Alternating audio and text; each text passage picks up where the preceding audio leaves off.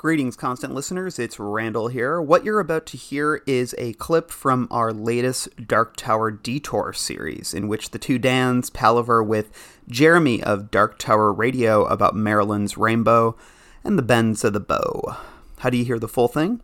Become a member of our Patreon, The Barrens. It's there you can unlock over a hundred hours worth of exclusive content, which includes our new Stephen King archival series, over a dozen commentaries on all of your favorite Stephen King movies, and even monthly hangouts on Zoom. You can subscribe now through the link in the description of this episode, or you can visit patreon.com slash the barrens. Hope to see you there over long days and pleasant nights. So, in this section, we're going to talk about the origins and kind of just a general overview of some of the powers associated with these orbs, the bend of the bow, Merlin's rainbow, that is. So, originally, there's 13 of these. This number kind of recurs throughout history. You obviously have Jesus as the 13th amongst the 12 disciples and whatnot. But essentially, it was during the when King Arthur was reigning, or Arthur the Eld, as it were. Uh, the sorcerer Merlin created these as a gift, but also sort of a monkey's paw of a gift um, he developed it within the uh, Prim, which is sort of that world that exists outside. I, I, don't know if it's like Todash exactly, but it's how, how would you guys like describe the Prim? I mean, the it, it's funny, and I, I, don't mean to get into like criticisms right off the bat, but I mean it is it's interesting with the Dark Tower because I feel like the world building is so strong in certain areas, but then I feel like it's so vague and nebulous in other areas.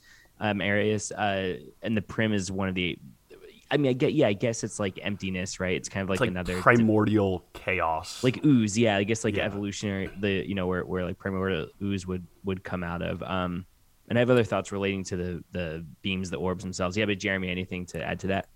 Uh, yeah, I mean, I, I agree with you. It, it, it feels like it's a it's a place outside of time and space. Uh, you know, it's it's described where it's it's just complete chaos. Uh, I've always been curious, um, and I haven't reread it in a while. I need to, uh, but you know, the place where it comes from, uh, which is, I believe, described as like the macroverse. I think in that book, if I'm remembering correctly.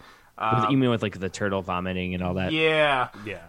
But I know, like it in the book, like doesn't exist physically within our within our world. Like they have to actually, you know, go to him you know, in this other form to actually confront him and actually fight him.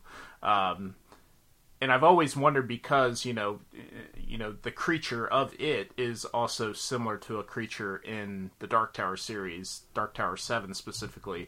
I've always been curious if if it was from the Prim or if he came from there or was he still there when the losers were fighting him and it is that where he was you know residing from mm-hmm.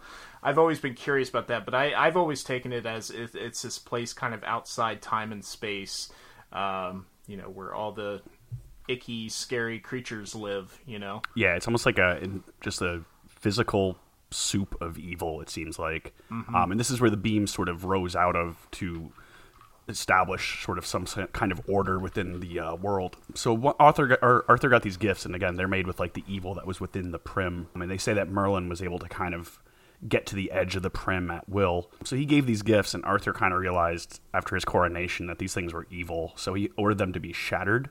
Um, but then they discovered that they were not actually able to break them. Um, and then I think eventually people kind of spirited off with the orbs. You know, I'm sure they were like minions of, uh, if not the Crimson King, then just some force of evil. Do, do you guys think I mean, it, it is, I guess, more or less confirmed that the Merlin and Arthur, I mean, they're supposed to be one in the same of, you know, from the Knights of the Round Table, Camelot, all that, right?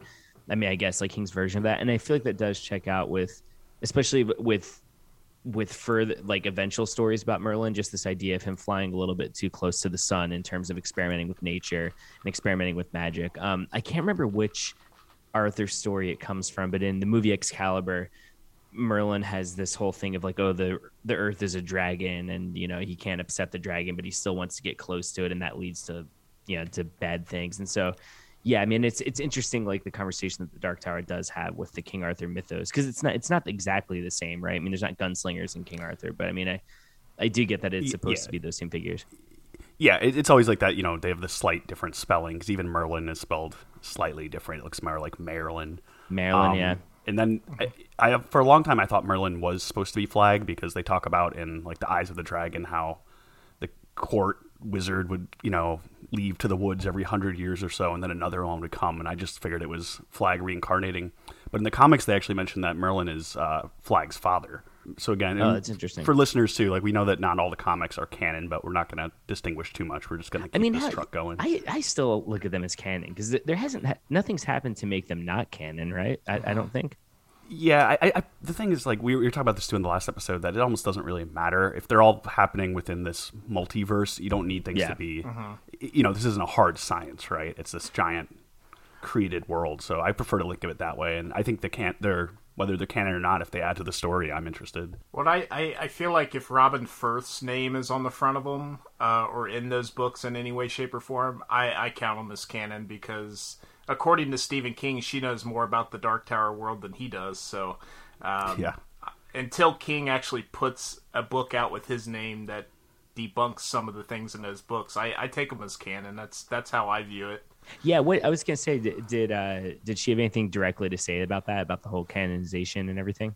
I mean, she. Uh, it, it's been a while since I interviewed her. Um, I need to go back and re-listen to that episode, and- or even get her back on. It'd be great to have her back on. But uh, I, I remember she was very flattered when I talked about, you know, just how she's perceived in the Dark Tower world and the fan base, how she is seen as the expert, and um, but she was very open and saying, you know, yeah, usually uh, she'll she'll get uh, communications from King where he's reaching out to her to refresh his mind on Yeah, what I read here? that yeah, like because and that was where the whole concordance thing started uh, was he needed somebody to to go through these books um, when he started writing. I think the fifth, sixth, and seventh book.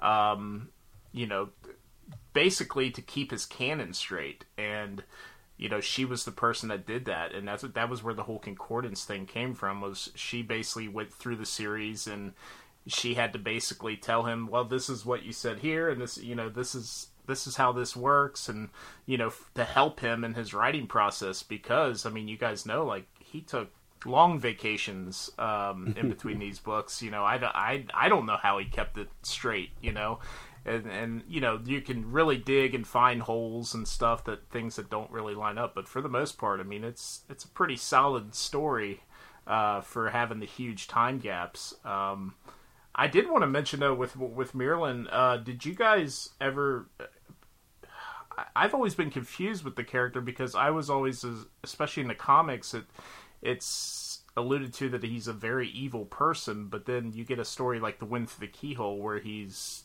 almost seems like a good wizard. So, and the the orbs are supposed Yeah. to be chaotic and evil, but he's always been a character I'm kind of confused by. Is he good or is he bad or is he neutral? You know, I don't know. I mean, kind of, and, and once again, this lines up a little bit with the Arthur myth, depending on which story you're reading.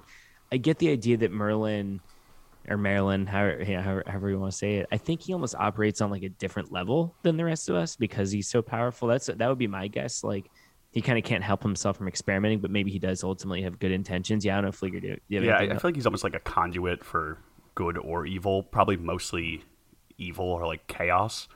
Um, but again, yeah, those differences that uh, appear in the books too. I'm always like, well, that's just for this story. This is how he is. And I also think of like how whoever is telling the story might be shading it. You know, like within the story itself, like they might Yeah. have their bias, and that's kind of how I look at Well, it. and I Um, feel like too with fairy tales and folklore in general, Exactly. um, different creatures might might be benevolent in certain instances. I mean, even something that's not fairy tale or folklore, but like Godzilla's role flips film to film, right? Depending on what they need it for. Um, which ones? And I know, and it's almost a cop out answer, right? But I.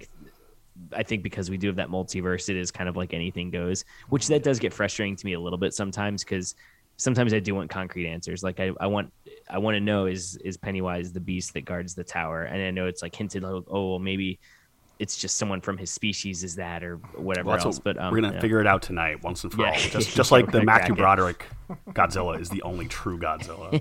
Uh, Yeah. This is the